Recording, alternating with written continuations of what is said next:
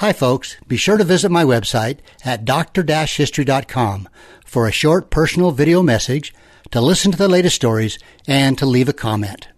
Right now, here he is with all of his radiant glory, sitting out in his brand new. How come you always pull in the yard and your pickup is always so clean all the time? I wash it on uh, Mondays. and it lasts through Tuesday. At least through Tuesday. okay. Yes. Doctor History, how are you? I'm doing great, Zeb. You have Doing some great. people you want to thank I this do. morning? I want to uh, say hi to Jeanette in Red Deer, Alberta, Canada, Mm-hmm. uh, listener, and she grew up in a place called Swift Current, Saskatchewan. Nice place. And uh, anyway, she kind of was telling me some of the names of some of the towns up there, which are really cool. I think uh, one called Moose Jaw, Yep. and yeah, some great names up in there. Moose So- Jaw's better than Lockjaw. that is. But you know, I've had a couple of uh, listeners from Canada that would like a story about Canada. Really? And so that's what we're going to do today. I'm going to have you back the mic towards Just me a just a little? How's little that? bit. We're popping the peas. Okay, Okay, that? there you go.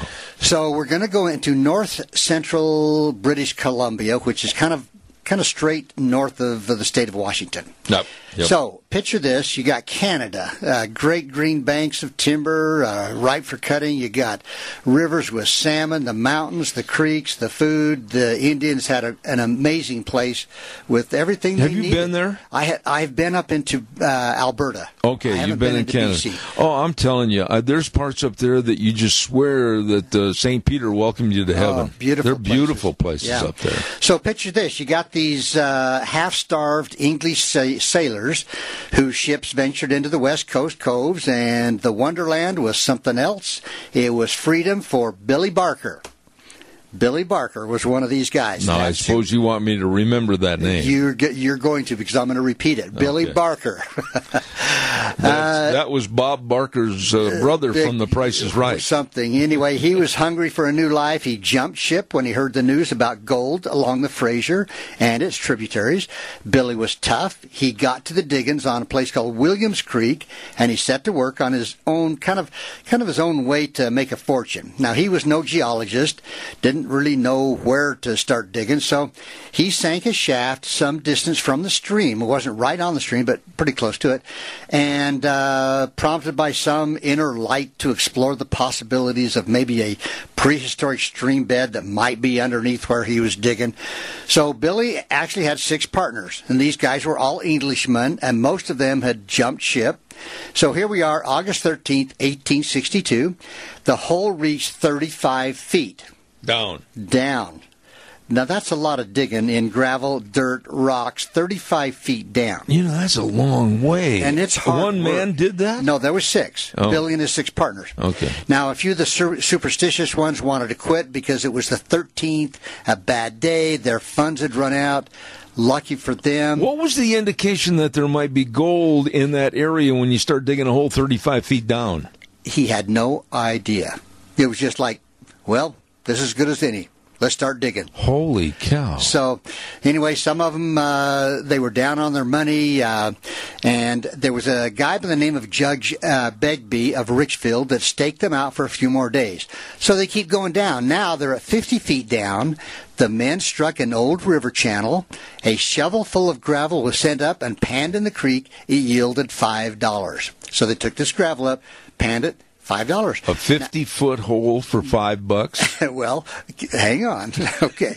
Now, struggling to control, they were excited. They were elated. The men at the bottom filled the hoist bucket to the brim. This panned out $1,000. Oh. One bucket, Zeb. Oh. Now- Now, I'm now I'm getting interested. Okay, now in the panic that followed, everybody came to a stop except the men's feet, which were dancing around. They were headed for the neighboring town of Richfield and its saloon. Uh, saloon. Now I'm not familiar with that name. What does that Oh, mean? oh, you, you just hang on. You'll Oh, get okay. it. I think you'll catch on. now, winter began to set in soon after the big discovery, and winter in this place, the Cariboo, was 40 below with deep snow. Ew. The first buildings were of logs, later of whipsawn lumber.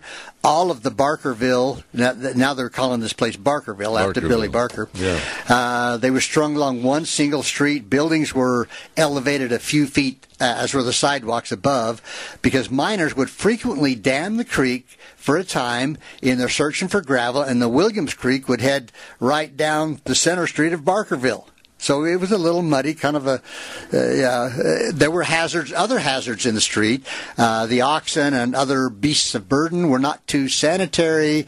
Garbage was left everywhere, and the mud was knee deep. So you got a kind of a picture. This wasn't a real pleasant place to be. Their Chamber of Commerce had a hard time They- they selling did. that place. They did. Now, Billy Barker could take no real pride in all this growth. He was a worried man. Okay, the January after his strike, he decided he could afford to get married. Since gold was pouring in from the shaft, I mean, he was just getting wealthy. Okay, now on another uh, 13th, which was maybe he shouldn't have, uh, Friday the 13th, he married a widow in Victoria and brought her to the camp. Now, it's presumed that the new Mrs. Barker had heard more than rumors of her husband's wealth, Uh huh. and his looks had not been what had attracted her. So you're telling me she was a gold digger? Yes, indeed, but not real, not real, not really. so here he is, Billy Barker. He's 42 years old, and he's described as being wide and stubby, bow-legged and bearded. uh, and uh, Billy found it increasingly necessary to spend huge sums of money on his bride to keep her attention, so to speak. I see, so to speak. So to You're speak. doing this so. Thank you, So and that's all. I'm going to say about that. I figured that. Okay, now his company soon took in some six hundred thousand dollars from the hole in the creek bed. Now, from what that fifty what year was that? Eighteen sixty-two. And today that would be Oh, like holy at least 10 times. Moly! Yeah. Uh, anyway, he went through it quickly. If you can imagine, he spent, and pretty soon uh, became evident that his resources had struck bottom. His wife left the camp. He was abandoned. He was lonely. Billy soon spent what little was left, and when the mine failed, he made a living cooking for road crews, uh, took to drinking, cost him one job after another. He wound up in an old man's home in Victoria, dying of cancer in 1894. So, what, 30 years later? So 30 years dead. later, the guy went from one of the wealthiest men Yeah. to nothing. Yeah. Now, meanwhile, the town, Barkerville, was mushrooming, you know, in the beginning with new discoveries. There was a, uh, uh, what's called the, the Grizzly Mine. It had a weekly payroll of $10,000. Uh, another mine called the Caledonian at the edge of town brought in more than $5,000 a day. Today. For a time. Holy Now, Barkerville actually burned to the ground in 1868 because uh, just imagine you've got all these flimsy uh, shacks that are dry wood and a few sparks, and anyway, it was it it went up. In, Well, what happened to Mrs. Barker? uh, I think she went back to. Uh, San Francisco Oh, or I see. wherever. Anyway, uh, she might have been out gold, digging some more gold somewhere. now, there, although you know there was plenty of gold in Barkerville, the terrible road conditions in winter often kept food out and near famine during the wintertime. And uh, in fact, there's a quote from the newspaper says, "quote." There is not a pound of beef or mutton to be pr- procured at any of the butchering establishments on the creek. And it says in the paper, it says even beans and bacon were not always available, and sometimes neither were such staples as candles. And so the paper goes on to say, quote, in consequence of the scarcity of candles, we notice several persons are availing themselves of a large quantity of beef tallow accumulated by them during the winter and are now busy converting it into candles, which they readily sell at one dollar per pound. Really? So amazing. But Wow. now, uh, what did they eat? I, I guess I, I don't know. Whatever they could find, they might have been boiling uh, uh, leather boot or something. Oh, my So- goodness. But you know, the first pack trains in spring uh, also brought news, and in 1866, the newspaper quoted this. A train of 20 pack animals, being the first arrival for the season, got in yesterday morning, brought in a load of potatoes, which are being sold for 15 cents a pound. Whoa. That's what uh, fifteen dollars a hundred. Oh my goodness sakes. Yeah, that, that's probably better than it is today. Yeah. So, anyway, remarkable and somewhat unique in the mining camp was the almost total absence of violence.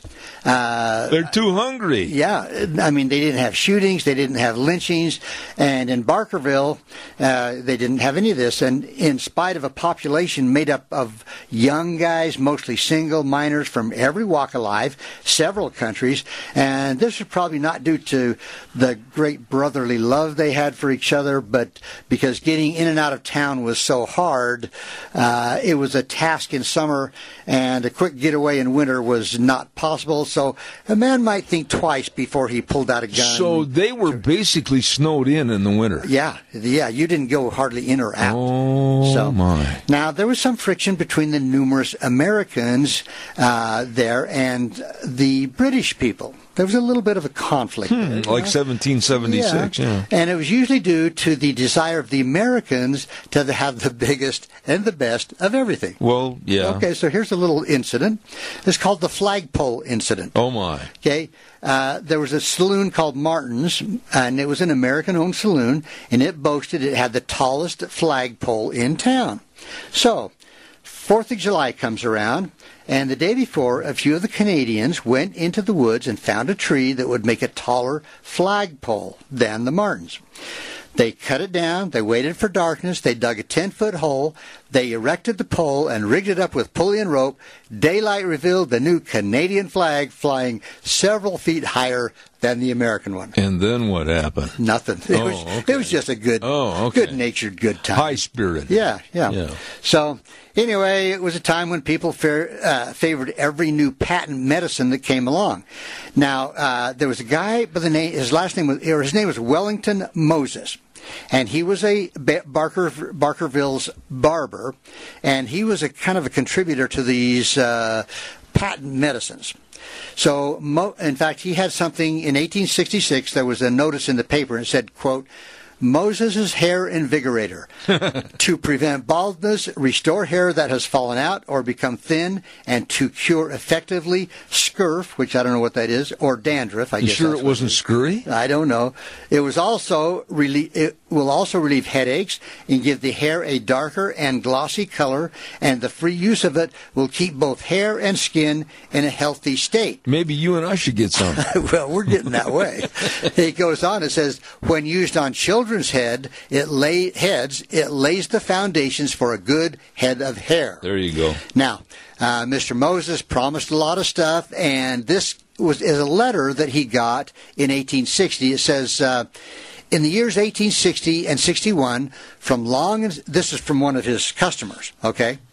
In the years 1860 and 61, from long and severe illness, my hair became very weak and was falling out in a most fearful manner.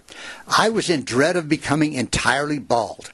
After a few applications by you and after using three bottles of the Invigorator, my hair was restored and is becoming thick and strong as it ever was before.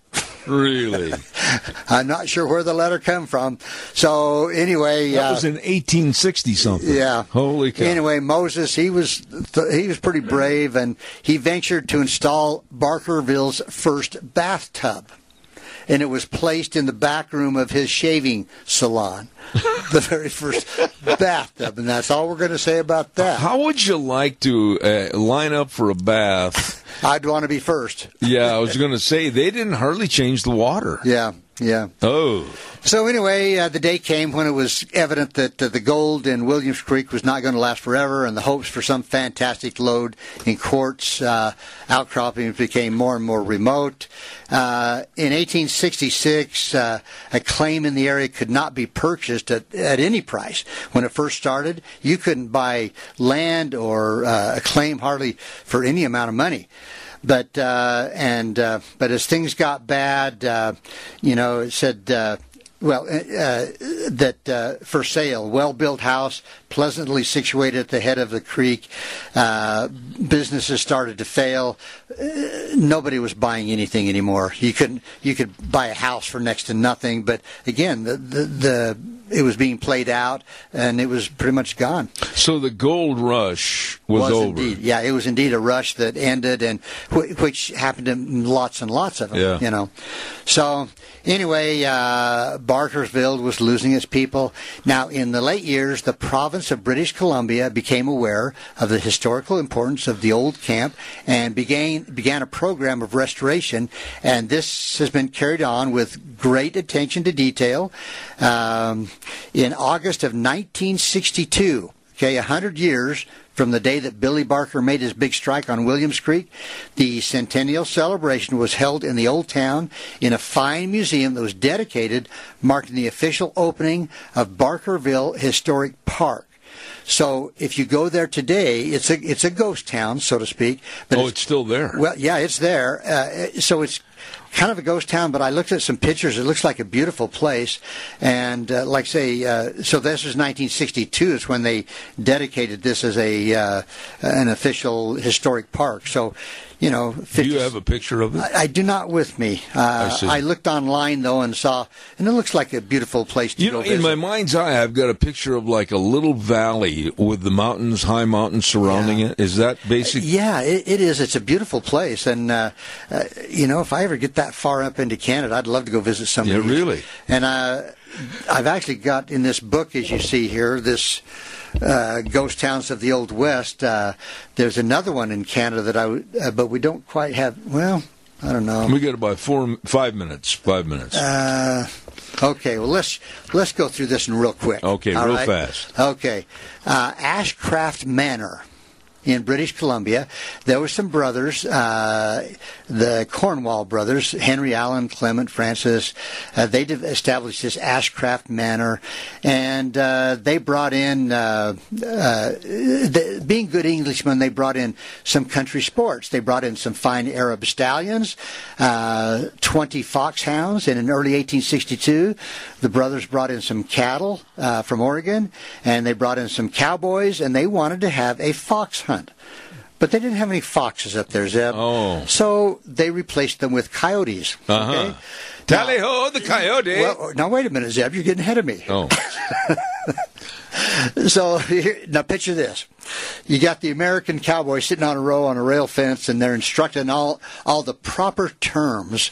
And the first man sighting the coyote is supposed to call out, "Where away?" Where, Where away? away? Now, when the direction taken by the fox or the coyote was determined, the spotter was to cry, "Yoicks! Yoicks. Yoicks!" And- Where away? Yoicks. And as the signal to get ready, then all the riders would take off at the shout, "Tally ho!" Aha! and they would take off and uh, and when you know when the cowboy finally found one uh, all that kind of went by the way and the cowboy said "Eh, there he goes yeah, but the cowboy always used to say, "Go get that little." yeah yeah yeah so anyway uh, it was kind of an interesting deal these uh, and these these Cornwall brothers kept diaries and uh, What does yoicks mean? I don't know I don't know You're the historian. I, in that's your that's your assignment for next week. Give us the explanation of yoicks. I- Anyway, they this uh, Ashcroft Manor uh, developed into a kind of a way, uh, a place for people to stop between uh, gold fields, uh, b- between the different areas. Yeah, and be- and I believe it is actually still in. I think the the manor is still building up there at, Really? in the little town of Ashcroft. I'll be darned. So Tally ho, tally ho and yoits and go get the. and where away and go get the darn thing. yep, Oh, you cleaned that up. I did. Uh, so our friends to the North Country, they had great big gold rushes too. Oh yeah, yeah, and I, you know, and I, I appreciate the the last two people from Canada that have uh, asked about stories up there. So I'm going to uh, try to find more stories up, that took place. Every the, one of your gold rush stories always ends in the same kind of a vein to where it it it played out right. and everybody went broke. Well, I think what happened is a lot of them, after they did make money, I think they probably left. You Yeah. know, before they, I think they could see that it was not going to be very profitable, and they would hear about something else somewhere else, and bam, they were gone. I'm still concerned about Billy Barker's wife.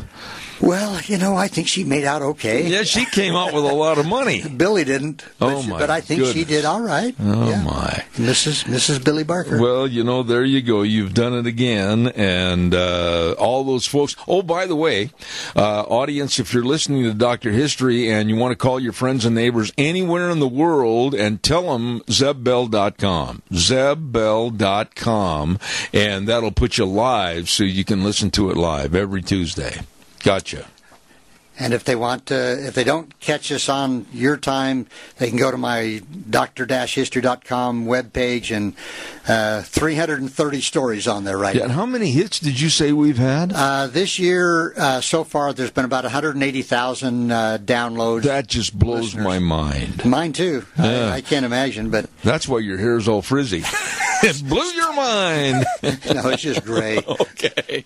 Doctor History. What are we going to talk about next week? I don't know. I'm going to look through this book, this uh, Ghost Towns of the Old West, and see what else I can find. You know, one of the topics, I a gentleman called me last week on Friday, and he said, "You know, why don't you have Doctor History talk about some of the old guns in the Old West, and I- the 44, the Colt 45, and all that type of thing." And I've been watching some documentaries on guns of the Old Yeah. West, and they're pretty fascinating uh, with Colt and Yeah. Browning and all those guys. and the Winchester 73 and all that. Yeah. Yeah.